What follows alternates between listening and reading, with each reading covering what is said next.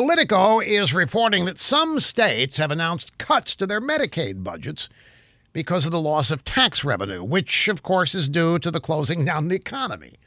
Now, it's not the first time that states have cut Medicaid spending. It happened during the last economic slowdown. But experts warn this time it's going to be worse. Because under Obamacare, the number of people using Medicaid skyrocketed by millions. Now, if that's not bad enough, there are millions of people newly out of work. A bunch of them are going to seek help from Medicaid just as the money is running out.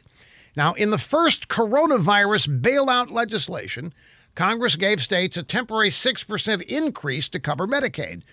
But some states are crying and moaning it's not enough. They need more money. And they don't want chump change. They want billions and billions more. They want hundreds of billions, and they want it now. And the Democrats in Congress, of course, want them to have it now.